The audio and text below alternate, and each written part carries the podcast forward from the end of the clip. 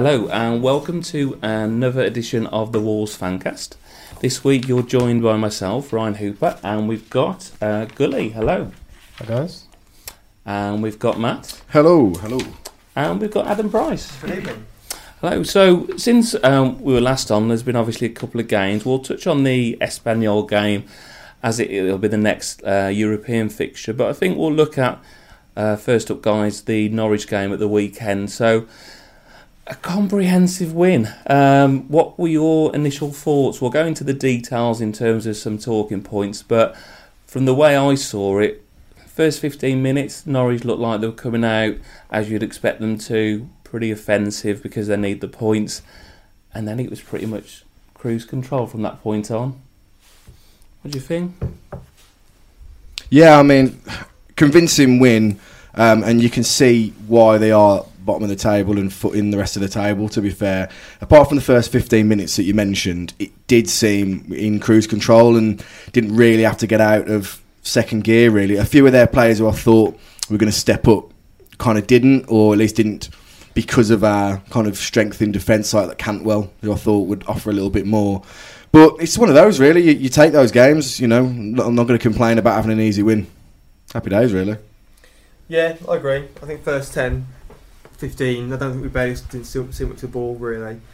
Um, and I think the crowd kind of thought, what's going on here? You know, this is, these, these, these should be you know, quite an easy team to put away. But I mean, to be fair, I mean, they had their little 15 minutes and nothing too much come of it, really. And then from then on, we kind of just owned the rest of the game. We just took control of the game from there on in. And the result was kind of what most people would have expected in the end because they are going to go down, and that's pretty clear. Um, and it's a good game for us to get start getting some goals back in the goals for column and get some first half goals in the bag as well. Gully, anything else? To yeah, I mean, I wasn't. I wasn't actually at the game, unfortunately. I was at a, I was at a wedding, but um, it felt like the wedding passed with a little bit more event than the game. from what I've gathered uh, from people, I've watched obviously all the highlights back, um, and it surprised me that Norwich was so kind of toothless, having gone over to their place and been run ragged for 45 minutes um, from from what you saw on the highlights that time. Um, but yeah, like you say, we, we we can be quite efficient with our work at the best of times. It's not like we're a team who's going to create chance after chance, but you know when you got players in form as Diogo Jota is at the moment, um, you know it, it's uh, it, it's it, it's definitely um, an ace in the pack, and you know we took advantage of it on Sunday. I think on that as well. I think um, Pricey was just making reference of it really in terms of the expectation, um, and one of the, the, talking points that you know came up after the game when we were talking about the game was the atmosphere.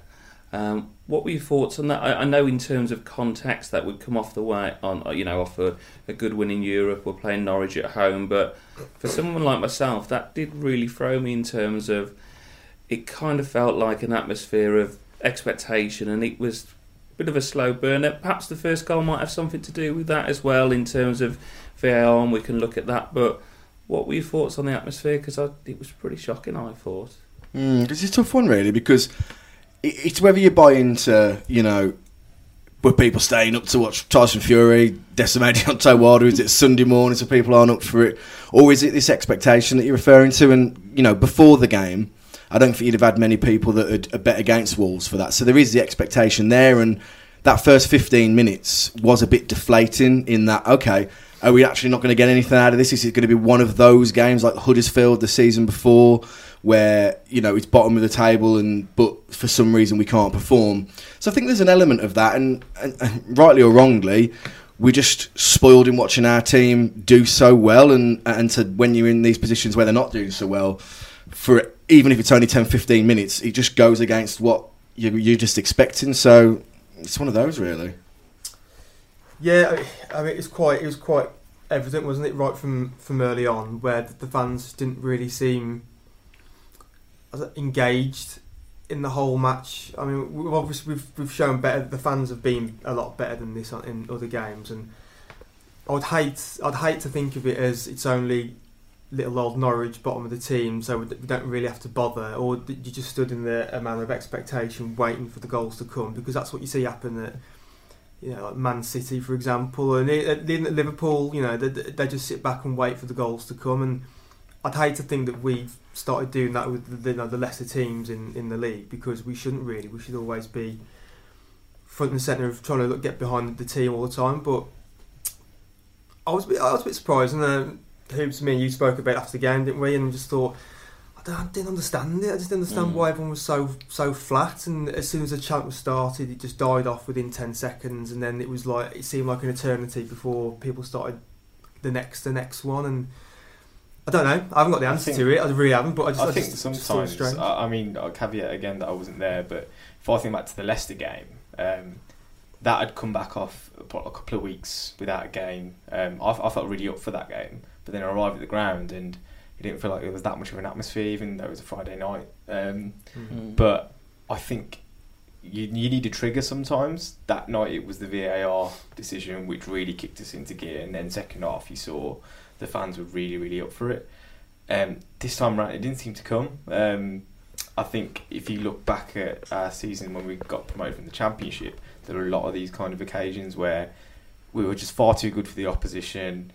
You can kind of sit back and relax once you're one 0 up, and the rest of the game becomes a little bit of a you know armchair kind of scenario mm. where the fans just enjoying it a Sunday afternoon in the sun, and the you know the, the team's going to win the game, and you're not really bothered almost. And Yeah. it's a very normal thing. Yeah, I- you know. Again, Adwan, I appreciate you saying that you don't want to be that side, but it's very human nature to just kind of fall into that attitude. I, I, I think where for, for me, you know, I was coming from an angle in, in respect of, um, I think Adam mentioned something in the group recently about our atmosphere and that historically, as us as a club, and we're probably no different to other fans, we are at our best when we are wronged against, whereby, as you say, we get maybe a decision that doesn't go our way, you know, a sending off or a sort of attack tackle to inc- incite the crowd, or we're effectively the underdog as well, whereby we're perhaps not expected. I think that's where you see the best from us. But I'm also a little bit cautious to say we're doing well. We're playing some really good football here. We've come back off back off a good win. We're at home. There's been a little bit of a break. You know, it was it was it was it was surprising, but. I think you know we'll tie in perhaps now in terms of the goals as well, and, and Jota, and perhaps part of that as well because I don't know what your experience was at, at, at the game, but for me, with that first goal, um, I'll caveat that with I was in the Billy Wright stand, but there was a very mixed response. I was next to people who just didn't stand up for the goal, and also I think a lot of that was fed from player reaction as well, and what your thoughts were at the time in terms of that goal and whether or not you expected it to be given. And we won't labour the point too much about VAR because it's been openly discussed, but how was that first goal experience for you? Because it seemed a little bit of a strange experience to me. the chap who sits in front of me, he, he just point blank refuses to celebrate any goal now. Okay. It's actually confirmed. He'll just turn around and he'll turn he'll turn around, face me, and That'll fold, get, fold that'll his get arms. rid of that VAR, won't it? Whatever makes him happy, Yeah. really. Even though it doesn't, but he'll just turn around, fold his arms, and face me, and just go, "No, I'm not celebrating until the purple screen says like that, or that it doesn't come up or not." And each their own. You know, I I I celebrate still, and then if I have to cancel my celebration, I will. But I, I can understand. I can understand. You know, if he won't be the only person doing that, as you said. You know, so Mm. some people right now are just doing half-hearted celebrations or not even doing it because we've had our fingers burned quite a few times with you know having our goals. But it's not off. just the fans, is it? It's the players that are, that was noticeable for me that they were standing around the 16 yard box going, Are we okay?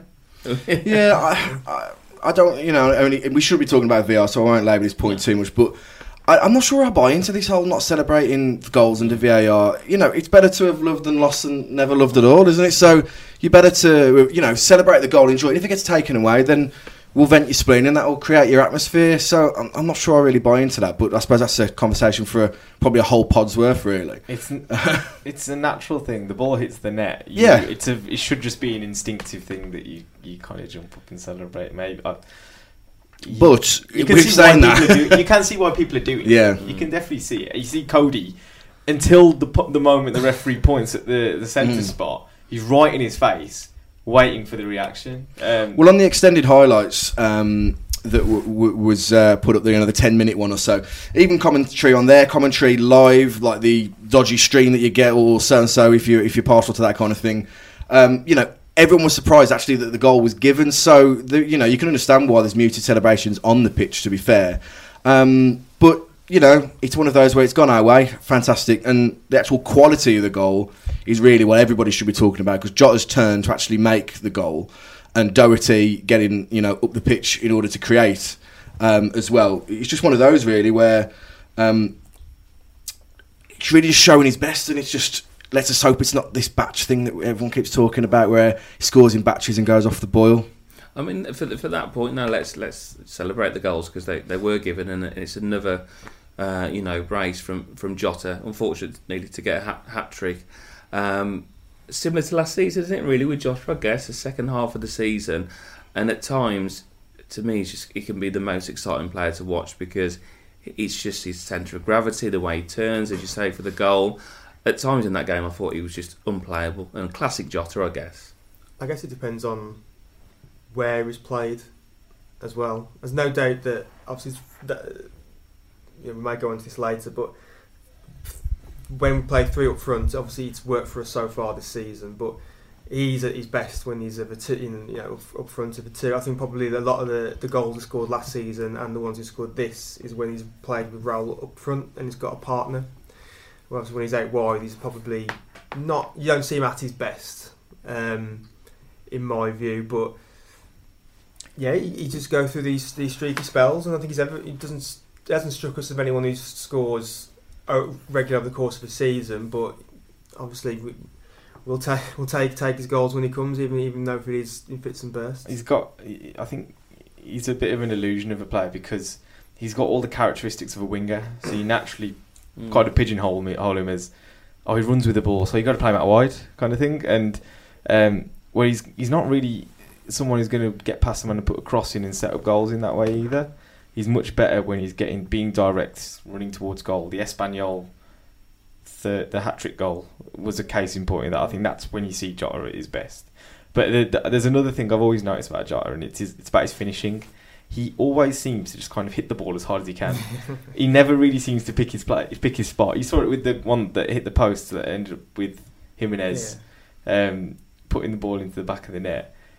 And sometimes it comes off, Norwich, the first goal was very much straight at the goalkeeper, but it's kind of, you know, come off his leg and gone in. And sometimes it just doesn't. I think there's been cases at this point in the season where he's had good chances. He's done the usual thing that he does, which is try and strike it cleanly, uh, you know, and, and on target, but the keeper's made a save. And he's obviously just hit a bit of a purple patch at the moment, which uh, is good news for us, ultimately. And, and I think with that as well, we're getting the goals, but what we're also seeing, and we can kind of tie up these two talking points uh, together. I'll let you guys dissect these, but no coincidence, I guess, that you know Boly's come back into the team and we're seeing clean sheets. You could perhaps put into context that we've been playing to lower league sides in Espanyol and Norwich, respectively. Perhaps haven't quite got that uh, firepower up front, but. I think Boly and also Saïss, I think both of those, um, like to get your thoughts on those, particularly Saïss as well, who um, seems to have sort of I don't know, cemented his place again in the team. So I think those are two key components of the, the clean sheets right now. I think he's always been one of my favourite players, say, um, whether he's been in the side or not. He's he just seems to be so useful, um, and he's got that little bit of an edge that some of the players just don't seem to have that you need, um, especially in certain games where going things are going a bit tough. Um, I can imagine if Norwich had got on top of us a little bit, you know, Saïss is the kind of player who, with a tackle, you know, with with some kind of you know nasty little you know bit of work, he's gonna get the lads fired up a little bit again. And you need that in your team. And let's not forget, he's just a very good footballer as well. You know, obviously he's a much more accomplished passer of the ball. Uh, you know, all credit to Ryan Bennett for what he did, but from that position of a third centre back, uh, you know, you, you can't really compete with Saïss uh, when it comes to playing out. So. Yeah, he's definitely um, that physical presence, like an enforcer on the pitch, like uh, Arn Anderson, I suppose, of the back there. Uh, just trying to get that wrestling thing as, as early as possible. Um, but the thing is, you know, happy accident or whatever you want to call it. uh, Am I right in thinking for Morocco he plays in that position Yeah. anyway? Yeah, yeah. So it's not, you know, it's it's it's not something he's un, he's not used to, but. He's just he's just very very good at allowing us, and I suppose that's the benefit of having quote unquote midfielders or, uh, or central defensive midfielders that he can pass the ball, he can get up the pitch, he can do all these things that that uh, straight up centre back is perhaps not uh, you know was known for, and he's just very very reliable. And that edge that you talk about, you know, someone that isn't afraid of committing that tackle when needed, you know, that that cynical professional foul sometimes when needed, just, and he's just very good at. at putting in that tackle when you need it, whereas Boly makes it look effortless at times. Not an enforcer type, but more of you know he's just a pillar in defence. They're two very different players, but they're both just having you know well it's evident since Boly comes back. What how many clean sheets is that now since he's been back? It's four in a row now. Yeah. So. And I think on, on, on that finally on on uh, Saïss price, I guess the player who at times, and I've probably been guilty of it when I've looked at the the team and thought, well, next transfer window, who are we going to get in? He's probably someone that I personally thought, well, maybe that might be someone that um, you know is going to be replaced, but he's kind of stood the test of time so far, other than the Lambert era, I guess. Um, is it his versatility or is it his style of play or? I just love him. I think he's. I Mm. think. I think he's great. I mean, he's. I, the way he's going, he's going to be in the top three player of the years in people's votes for that in people's minds. Um, and he's even. You could say he's lost a bit of that unnecessarily nasty streak because his yellow card count's dropped. Normally, he was like the gambler's choice, wasn't he, for Yeah. first to be booked or at least get a card in the game. I mean, some games. I remember was it Palace away? He had one in four minutes, which it, even for him was ridiculous. But he doesn't do that anymore. He's, I think he reads the game really well, so maybe he doesn't have to do that. Doesn't do those sort of things that he was previously synonymous for. But he's great in a tackle, reads the game well, great passing, and th- there is that flexibility. Obviously, you can bring in midfield, but we have saw him excel a lot more in defence, coupled with Boly coming back. I think that's partly Got- because you know some people suffer 'cause if they've been shifted around too much. He's actually settled in a position for a long spell now, Yeah. and is reaping the benefits of just playing in one position and focusing on that. And we, do you know what? We, we should be glad to have him really because you mentioned Lambert earlier. Who's you know he could well have just gone after that, Mm. being messed around by Lambert. You know, he had, he had a tough introduction to life in the Championship. You know, thanks to Jonjo Shelvey. He could have just gone Mm. at that point. You know, why should I stay? You know, I'm, I'm, you know, some players have made me feel welcome. The manager's not messing me about, not making me feel welcome. But obviously, to a man, we'll be glad that he stayed because we, you know, last couple of years, we've really been reaping the benefits of him and well, well earned, more than earned his place you know, on merit at the moment, and it's long may it continue. And I know we look at defence. I mean, there was, I think you put something from the Athletic, didn't you? That we were looking for a defender Yeah. in January, but with say Sam coupled with Boly coming back, it's not needed. For them. Yeah, I mean, yeah, until the summer. yeah, Of it, course, it's it's going to depend on where we're sitting, you know, in, in, at the Yeah. end of the season. But it's it'll be a shame to lose him uh, at whatever point it does happen because it will. You know, he's he's not the youngest member of the squad either, um, and eventually you just have to improve. That's just, that's just the bottom line there. But he's popping up with you know things in the opposition box as well. Got an assist.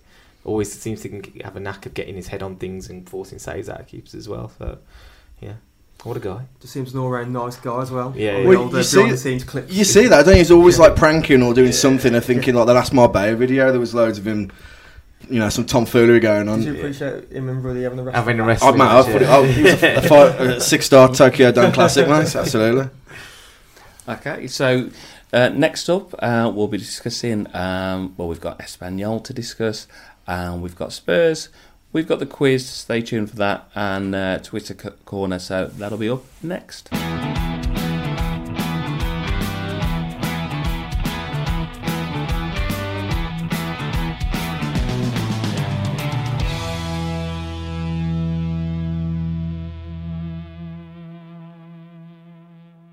Hey, it's David here. Now, I know you. You love a bloody good website, don't you? Look, come on, you do. You like a good website. If you're on your phone, you're on your computer thinking, I want to see a bloody good website, I'm going to go find one right now. If you want a bloody good website and you want one for yourself, for your business, why don't you go check out our sponsors, pixelyetimedia.com. They don't just do websites, of course, they do loads of different things for your marketing needs, such as design work and brochures, and they do our website as well, wolvesfancast.com. It's a really good design. We're really pleased with the work over at the guys at pixelyetimedia.com.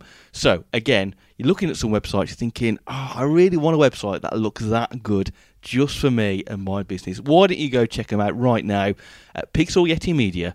Com.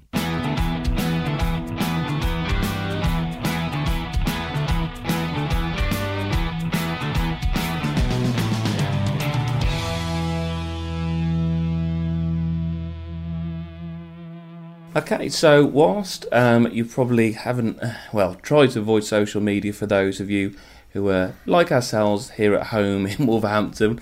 Very much the Wolves are in Barca, and we're recording a podcast here at home.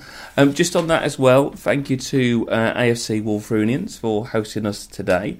Um, you can catch their games if you follow Wulfrunians on Twitter. Perhaps when Wolves haven't got a fixture or have been moved to Sky, feel free to pop down and support the local team. Also, the home of Wolves women as well, who are having a great season. So, thank you to our friends at uh, AFC Wulfrunians for hosting us today. So, yeah, if we look at um, our Europa cam- campaign, um, I don't think there's a lot we can perhaps dive into in terms of detail, I guess, really, from the first leg against Espanyol. But I think one of the key topics, and probably what people are thinking about at this point of recording, is with a, a comprehensive lead, what sort of side do you expect to see um, on, on Thursday night? Is Nuno going to be very um, inflexible, or will he make changes? What what do, you, what do you expect in terms of lineup for the game? Uh, you never know with Nuno, do you really? I mean, I, was, I did see his, his, press conference earlier, and he, he said, he, he, "Do you know what? It's a bit of a Sunday morning cliche." And then he says it's nil nil. We started. Oh, really? nice. that old Sunday what, morning five, five nil up, half an hour in, lads. It's still nil nil. He'll saying to Jimenez, heads on next. Yeah, yeah, first yeah. header. But um, I mean, I would expect a couple changes to be honest. I mean, we've got a big game on on Sunday to come, so it, I don't think he should be putting a completely full strength lineup out. I didn't know because I'm not completely au fait with you know Espanyol's first team. I didn't realise that they'd made so many changes for the first leg. Obviously nine, think, got yeah. yeah. nine changes, and obviously they've got the league to that's much more of a concern. And so naturally they're going to make the same changes again for the second leg. Um, so I don't see I don't see why we should you know expend too much energy with our first team. So I will make a couple of changes. I would if he goes back to playing three four three again. I'd like to see Podence get a start. Um, I think it's bit, probably might be a bit too early for Campagna, so I think probably Jimenez will start any, anyway. But I'd just, like to, I'd just like to see a few shake-ups. You know, I'd probably you know, we're talking about Saïss earlier. Maybe give Kilman a game. He's, he's done well in the Europa League before, um, and then mix up the midfield however he sees fit. So I would, I'll expect a couple couple of changes. So Matt, what do you reckon? Who would you like to see? Vinagre maybe. Yeah, Neto? absolutely, Neto. I think we. I think we can use this opportunity to get some, some minutes for a lot of people. I'm not saying we put the Villa team out in the um, in the cup, but you know, Nuno Still came out. almost beat him. Yeah, true. Well, exactly. Um, I think Nuno said this week that um, Buur Ra- uh, Rasmussen. Am I pronouncing that right? Mhm. Let's go the Rasmus. The Rasmus. I'm not gonna, I was about to sing it then. I'm glad I did. Um, is 100% or definitely a first team, not player, but you know, squad member. So, you know, I think it'd be a good opportunity for him to play. Um, get Podence, I think, would be one that I think the fans would love to see play Mm. because it's you know it's the the high profile signing of that transfer window. Um, so it'd be good to see him play as well. Um, you'd imagine Ruddy would play, maybe, or is it one of those? Nice to see it Mm. again. Yeah, I think so as well. And I think you know it's pretty fondly thought of. I, I would like to think within the fans as well. So it'd be good to, for him to get a game, in, you know, away in Europe. So I don't think it'll be wholesale, but there's definitely a benefit to us being able to bleed a few of these players that haven't had a chance to yet, for sure. I think, having seen Espanyol last week, if we'd have made ten changes for this game, I'd still have as favourites to win it. You- you know, I, I really, I really don't don't rate what they had to offer. Um, I've having, you know, regardless of what Jota's been doing um, in the last couple of games, I thought it was really harsh to drop Neto. So you know, he needs, he should be rewarded for Mm. that for that with a start. Podence, you know, if you're going to spend that much money on him, there's no better way of him getting used to the system, getting used to the other players, and actually playing in the game, and and, and you know being asked to do the tasks that he's been asked to do from training. Um, I think we've obviously seen Jordao on the bench recently as well, Mm. um, who a lot has been made of. Um, if he's anything like Neto um, in terms of quality, I think he's a genuine option as a reserve central midfielder. And Neves and Moutinho can't keep up the workload. Well, they shouldn't be asked to if we're in a scenario like we're in now. And that same goes for Gibbs White. I think Gibbs White needs minutes, having come back from injury as well. Mm. So if, if we saw Jordao and Gibbs White as a midfield pair, we'd be quite pleased. Um, I think Johnny's not actually travelled. Uh, I think I read today. Mhm. So Yeah, I read that. Vinagre's going to be getting a game, and, and then Kilman as well. So yeah, if Ruddy doesn't play, I don't think he'd be likely to play for the rest of the Okay, season. well, really. there's no Like, you know, if, yeah. if he doesn't get a Ever game, again. so which would be quite a shame in a way. Um, It'd be a thing of you know, do you do you play a couple of big hitters just to get the goal, the one goal that the tie doesn't need, really, in, in, if we're just in reality, but the one goal that we need, then chuck them, you know, then chuck the kids back on, you know.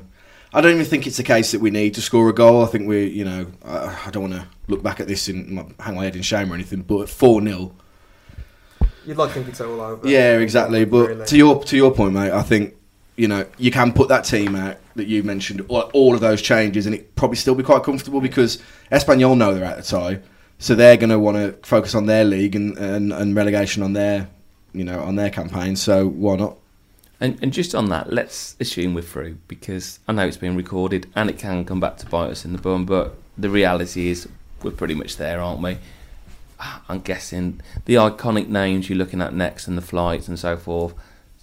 Milan is that the is that is that the one you would want, or is it kind of like well, actually, let's save them for a bit later on in the round, or I'm a bit worried actually. If we draw Milan, will the game actually go ahead? Well, yeah. There it is, exactly. but- exactly. I mean, obviously, that's the, for me. That's the, that's the plum the plum draw. I'd love to go to the San Siro, if allowed to.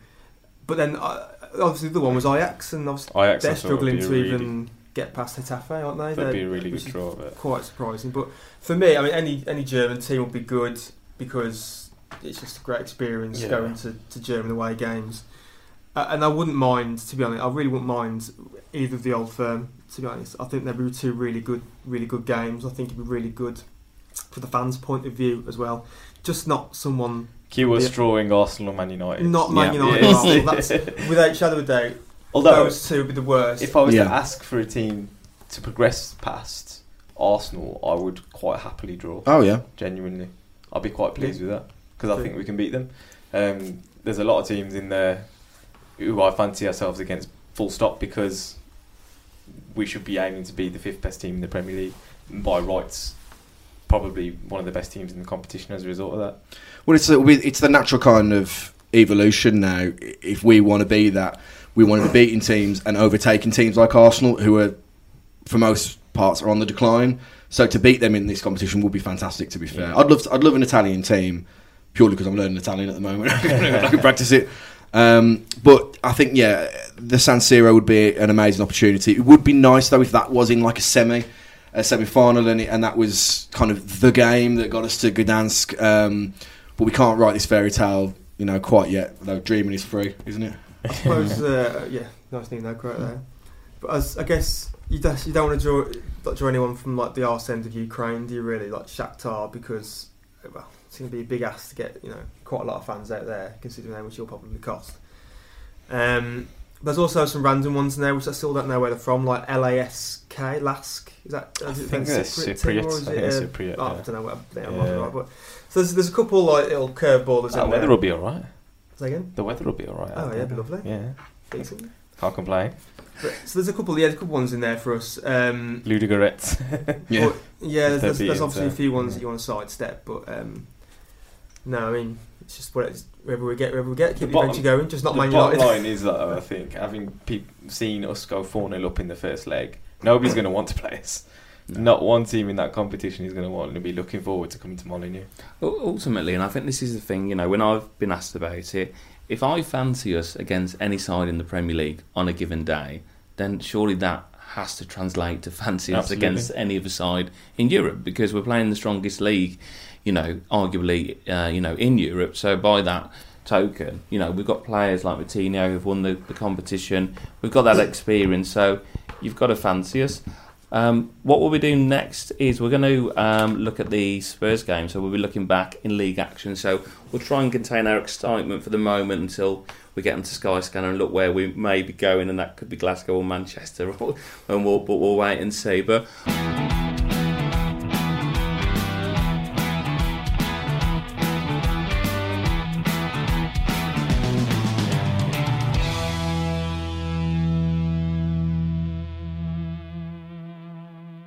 So before um, um, we move on, we're going to touch on the uh, the Spurs game coming up uh, this weekend, and I'm delighted to say that I'm joined by Ricky from the Last Word on Spurs. Uh, good evening, Ricky. Good evening, Ryan. How are you? Yeah, really good. Thanks yourself.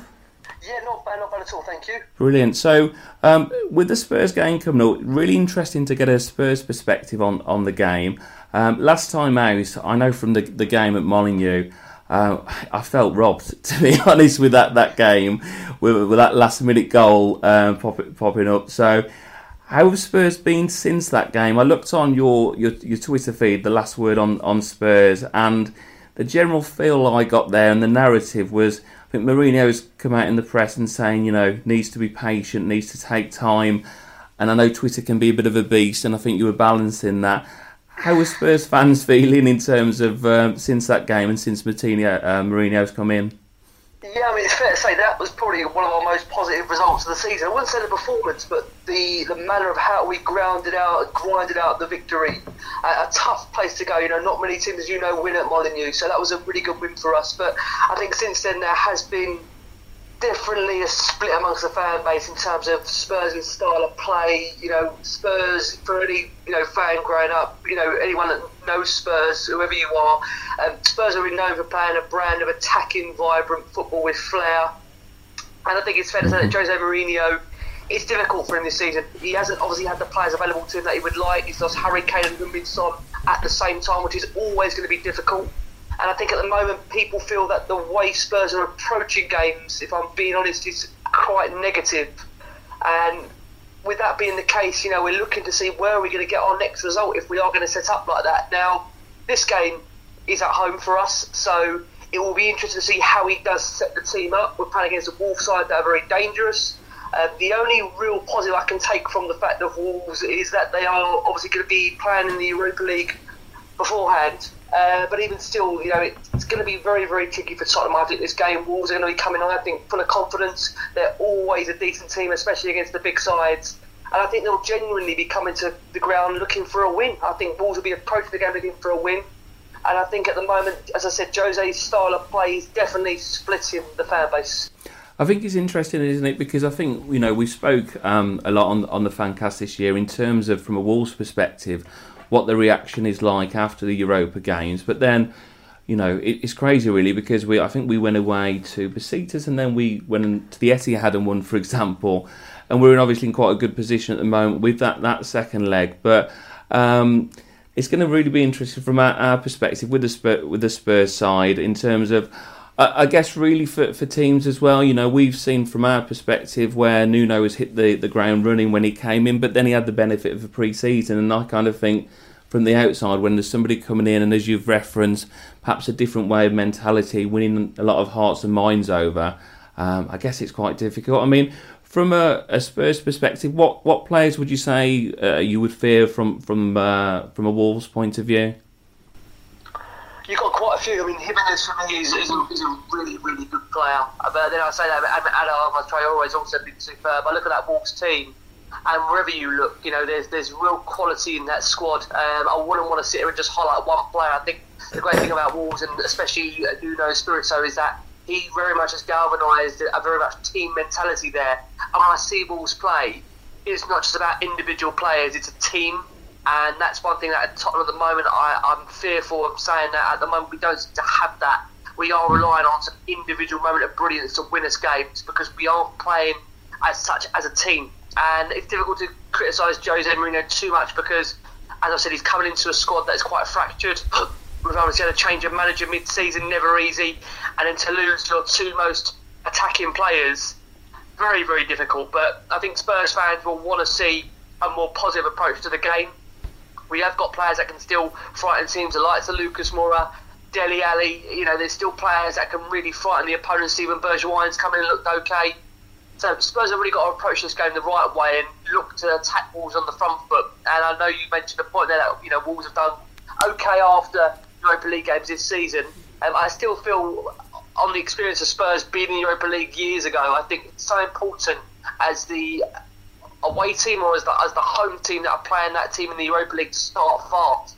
And Spurs have to do that. We haven't done that enough this season.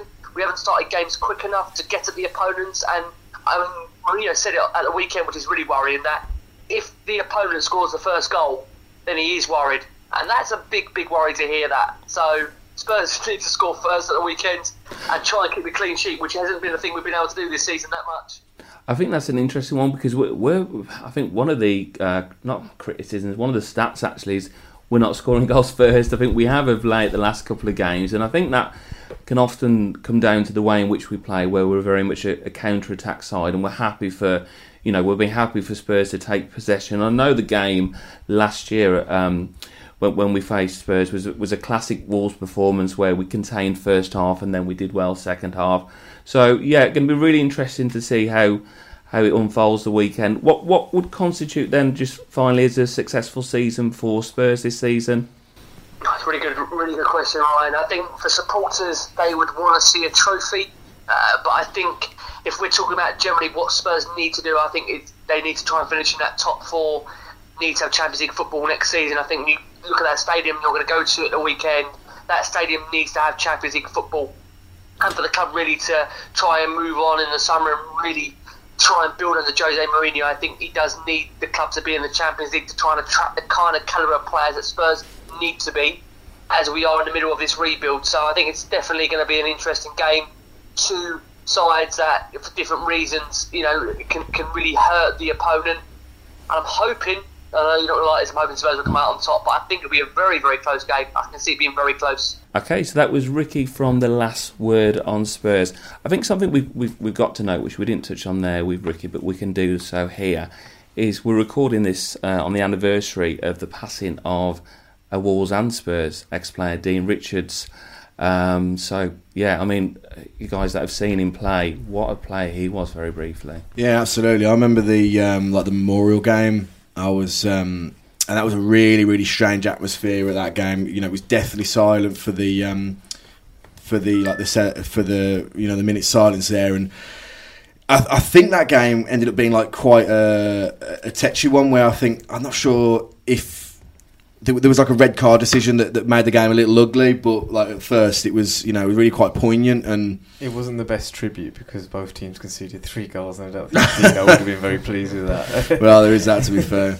And just, just very briefly, for, for our perspective, touching on the game, we, we did have a bit of a smile when, and I always do when we talk to other teams' fans and they mention big clubs because I always say, well, aren't we a big club now? But I get it in terms of their their experience. But I think we've, yeah, okay, game, you know, in Europe aside, with the type of team we potentially expect to see against Espanyol, we've got to be looking to, to win the game for me. Uh, I agree. I'm going there with an expectation to win, given like the state that Spurs are in, and given what we can do to the big teams. I just think that because they're at the back, they're pretty suspect at the minute. They've got no, as we all know, and, and as Ricky's mentioned, they've got nobody to play up front really. So we'll never have a better opportunity of beating them in their new stadium at first go. So I, I don't see why we can't win. I expect us to. I still see uh, the game at Molineux um, basically between the two penalty areas, probably the most you know complete Wolves performance I think I've ever seen. We were just head and shoulders from apart from the goals that were involved in the game and the chances that we missed. uh, The better side, we were just all over them, and they couldn't get near our midfield. Um, apart from I think the first maybe half an hour where they had a couple of chances, the rest of the game we were in total control of. We just didn't capitalise on that with actually scoring goals. Um, and as a result of that game, having seen it, um, the absolute you know harassment of Troy Traore throughout that game as well. If I mean, for a start, he has to play for me um, off the back of that, and I expect again, like you say, I expect us to go and get a win there because I feel like we are in a much better state than them in this moment in time. Yeah, I think you're absolutely right, and that was definitely the quickest game for me to get over a defeat because then you, you can only look at the performance actually of that game and how good it, we played, and the result just wasn't an actual fair reflection of, of how well we played in that game. Um, obviously, they're without you know Harry Kane, so there's definitely going to be less shithousery going on, you know. So I, I mean, it's an interesting one because I think that that was a step change from when Mourinho came in. That that team started behaving in that Mhm. manner. I don't think you'd have expected a Pochettino team to have gone about that the way. I don't know. Maybe it's it's Mourinho tinted spectacles in a way because everyone thinks he's the you know the villain of the piece anyway. But you never got the impression that Pochettino sent his players out to behave No. in that manner. Um, and Harry Kane has kind of been you know the darling of England, you know, the national team, English football fans for a while now, and to see him behave in such a way in front of the referees and trying to get on the back of the refs and constantly in his ear throughout the 90 minutes, it felt very like, like he'd been Mourinho-fied in, in some way, I think. I bet that I, I fully expect Choro to expect similar treatment as well. Should he start on Sunday? Yeah. I, I think he'll expect the same again as well. That just seems to be a typical Mourinho way of stopping the player of skill. And and he'll he'll enjoy the, the kind of bittiness to it if, if it starts getting broken up and, and Mm. they start you know making it a set piece kind of game. I think and they'll they'll try and take advantage of that. the difference is when it comes to set pieces, we'll have Boly in the side. Yeah. now, so that will be kind of a thorn in in that plan. But you're absolutely right, and you'll just be hoping that the referee is strong enough in his conviction to be able to actually see what's going on and, and, and manage the game because it's so easy for a referee to not be able to manage that kind of game because you know once you get into the fifth, sixth, seventh tackle, well in reality someone should be sent off. But you know, I don't think any referee. You know, there's no there's no card bonus for a referee. I don't think they get any pleasure about sending a player off. Well, most of the time. So I think you know it's really important that the referee They're manages all the game. Sadists, really, aren't they? Like, To one absolute- game. yeah. Go to bed with their red card under their pillow. Off you pop. yeah, I, I think that the other thing that um, is worth, I'm a little bit nervous about because, like I say, I think Traore has to play. Is that the last game and a half we've had a lot of success with three five two, and I don't think that necessarily features Traore unless Mm, he's yep. going to be playing at wing back. Um, I think it works for certain games. The Norwich game, a case in point, I think it blocked up the midfield and kind of left Jota and Jimenez to probably have, have their way with. You can almost leave them there, trust the rest of the guys to defend, and have them to just on the break ready to pounce at any point. But Tottenham, to me, when we played them, they seemed like a very passive side. They'll allow you to pass the ball around Mm. and we need more options ahead of the ball. I think as a result, you need that front three to have a bit of variety in your game. Otherwise, you're just playing it into Jimenez and Jota, and they might get crowded out. But you know, I It's hope good to have the options though. isn't it? Yeah, I think It's so. good to have the Yeah, options yeah. to- I mean, it works. between what what you think might Yeah. work and I mean, it was never going to work with Cutrone and Jimenez because I think they're far too similar to each other. But now having Jota and Jimenez back together, it, it, it feels a, a much more viable option, definitely. Okay, so now, um, I mean, Dan is in Barcelona at this very moment in time, but before he left, he kindly provided us with um, a quiz. In the previous fixture against Spurs, Adama Traore scored his first goal at Molineux. But the area that he was born in Barcelona, was it closer to the Nou Camp, Espanyol's new ground, or Espanyol's old ground? So where he was born in Barcelona, was it closer to the Nou Camp? Was it closer to Espanyol's new ground or Espanyol's old ground? What venue was he born closest to? Hmm. I like this question. question. Hmm. Uh, I've locked mine in though. I'm I've locked gone in. straight- I've gone straight I've in read, for- it, I've read an article recently which ta- which said where he was born, but no reference to where. there was no reaction to anything. It could be. It could have been around the Shocking corner article. from here, to be honest. Okay, are we are we all pretty much in there? I'm locked in. I'm locked in. Go for it then. I'll, do you want to shout? I'm going to go Nou Camp. Nou Camp, Can I get a bonus Gully? point for knowing it was last? Old September? ground. old ground, Espanyol, old ground. the Nou Camp. There you go. Just just for just obvious. just for reference, Mm, two I thought cl- it was Because he Two- played for Barca. two two kilometres for the Nou Camp, four point seven for Espanyol. I'm assuming that new ground and the old ground six point two. Okay, just take Just in case you wanted to know. so Gully's off the mark with one. Okay. So ten years ago this week, Wolves lost one 0 away to Bolton Wanderers. But out of these three players, who got booked that day? Karl Henry, Sam Ricketts, or Mark Davis? So one of those players in this fixture against Bolton ten years ago got booked. Which one out of the three? Ah, yeah. Well, yeah, I'm locked in. I'm locked in. Just because, again, I probably no, I probably have gone to the obvious answer this time. Yeah, yeah. If I've gone for we've Carl all, Emery. yeah, if we've all gone Well, for I went Ricketts. I'm seeing two Karl Henrys and Matt Scott And Ricketts. case of the Ricketts. okay, so it was Karl Henry. there we go. Sometimes he's trying to bluff you with his uh, Yeah. really I don't obvious think was, choices. Was Ricketts would have been playing for us then. He's playing for Bolton then.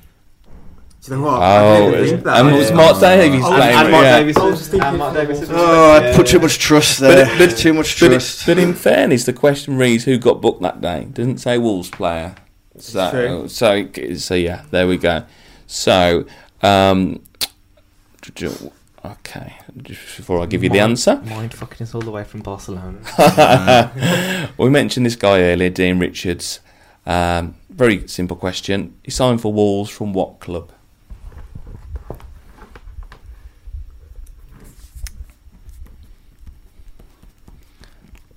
I think you'll all get this. oh. Are we all in? I'm No? locked. I'm not Oh, doing. well, I think I thought I knew it, but then now you've said that, then I'm not sure anymore. Okay. Yeah. Sorry, maybe that. Yeah. Okay. Or, or maybe I got this horrendously mixed up with who we said he went on the free to, but uh, never mind. Oh yeah, no. Well, I'm locked in now. No, it doesn't matter. I mean, So Gully's in with Bradford, Bradford. City. Uh, I've Bradford, Bradford. no end to that not because Bradford Southampton. Academicals. um, Southampton. Southampton. I think he was sold to Southampton from Yeah, Wolves, but he was on free, signed didn't he? from Bradford. yeah. So Bryce and Gully, two apiece. Oh, Matt dearie, still to dearie, register. dearie. Okay. I'm on three, aren't I? Are you on three? Okay. Yeah, I got So you got Barca, you got. yeah, New Sorry. Henry, Carl Carl, Henry. Karl Henry. So three two zero. Is that right? Do you reckon? That's right. Okay.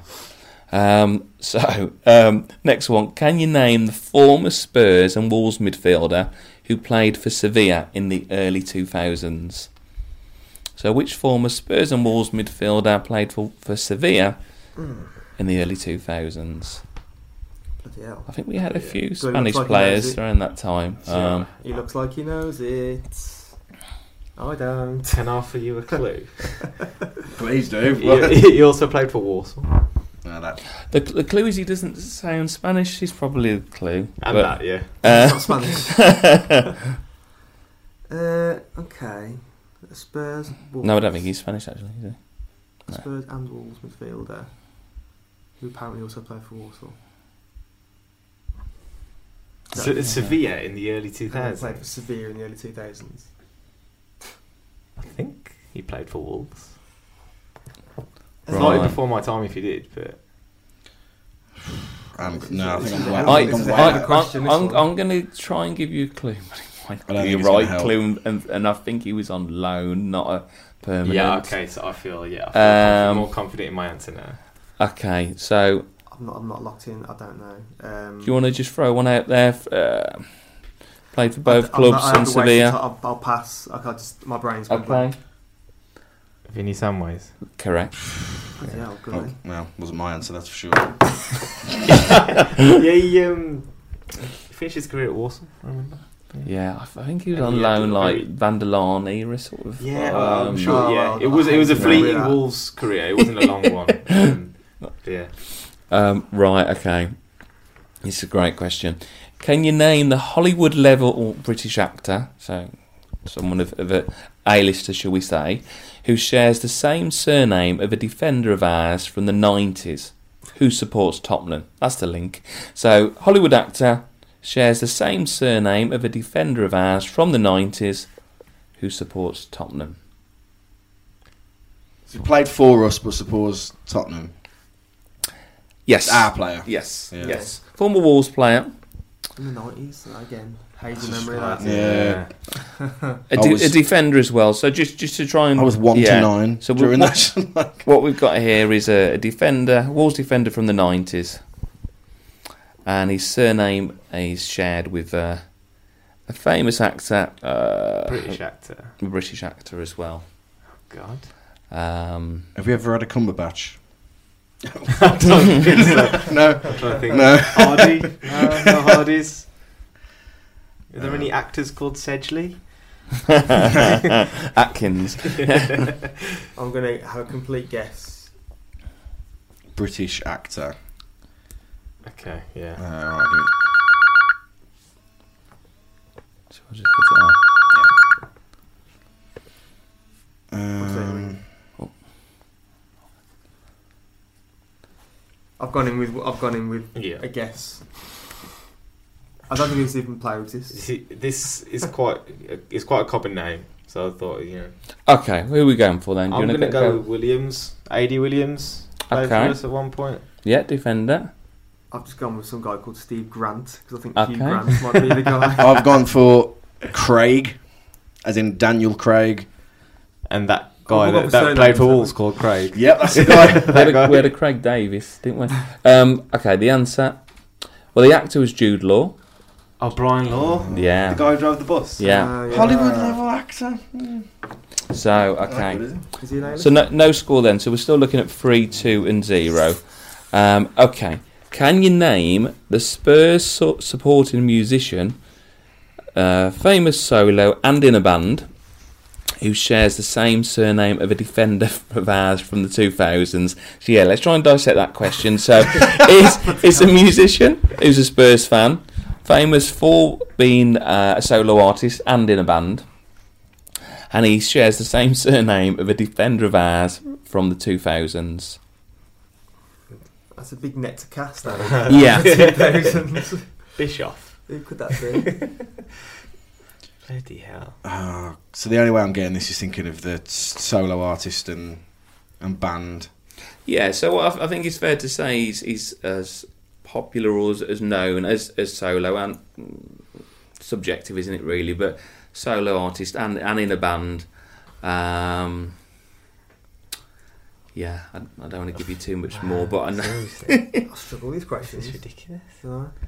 Um, So I guess think of it- think of a uh, I don't know a musician. Just take a wild guess. Musician, solo artist, and uh, part of a band, and uh, his surname also the same of a defender of ours from the two thousands, or in the reverse. Think of a defender from the two thousands. this is the only way I can do it. Think of a name of a defender and just throw it out there. That's it. I have an answer. You're like you're like the you're like the answer. Okay. Um, okay, you guys locked in. I'm locked in. I'm not in, but I don't even think there's a player. I've just gone. I just the first artist that came to my head, Go. Like Paul Weller. I don't know why. Okay, there's a Weller play for Rotherham. I think that's the only Weller I know in football. I just put Breen. Okay. I just put Clyde. Clyde. Okay, so uh, I think Bryce is a big fan of this guy, probably defender and musician. Phil Collins. Uh, And Neil Collins. No. So I'm um, quite disappointed with that one. that is the end of the quiz because we didn't Dear need a man. tiebreaker because Gully I think has picked that with three, two, and uh, big fat zero. that's zero for uh, other than Ricketts for uh, for, for for Matt. Um, I'm just going to have a quick look on Twitter corner as well, just see what questions The we had. The next time I do a quiz, I'm going to search notable fans of the opposition that Yeah. we're going to be playing that weekend. so if there's And any also, I'm crossover. only search Wolves players of the 90s. yeah, yeah. So yeah, we'll finish up as we always do with, with Twitter corner, um, and I'll just try and pick out a suitable question, shall we say? Um, okay, this one from John Peake. If you could swap places with a player in the current squad, who and why? He said he'd swap with Saïss solely for the shithousery. It's, it's So- a good. It's a good. who would you swap That's a good- places with and- and why?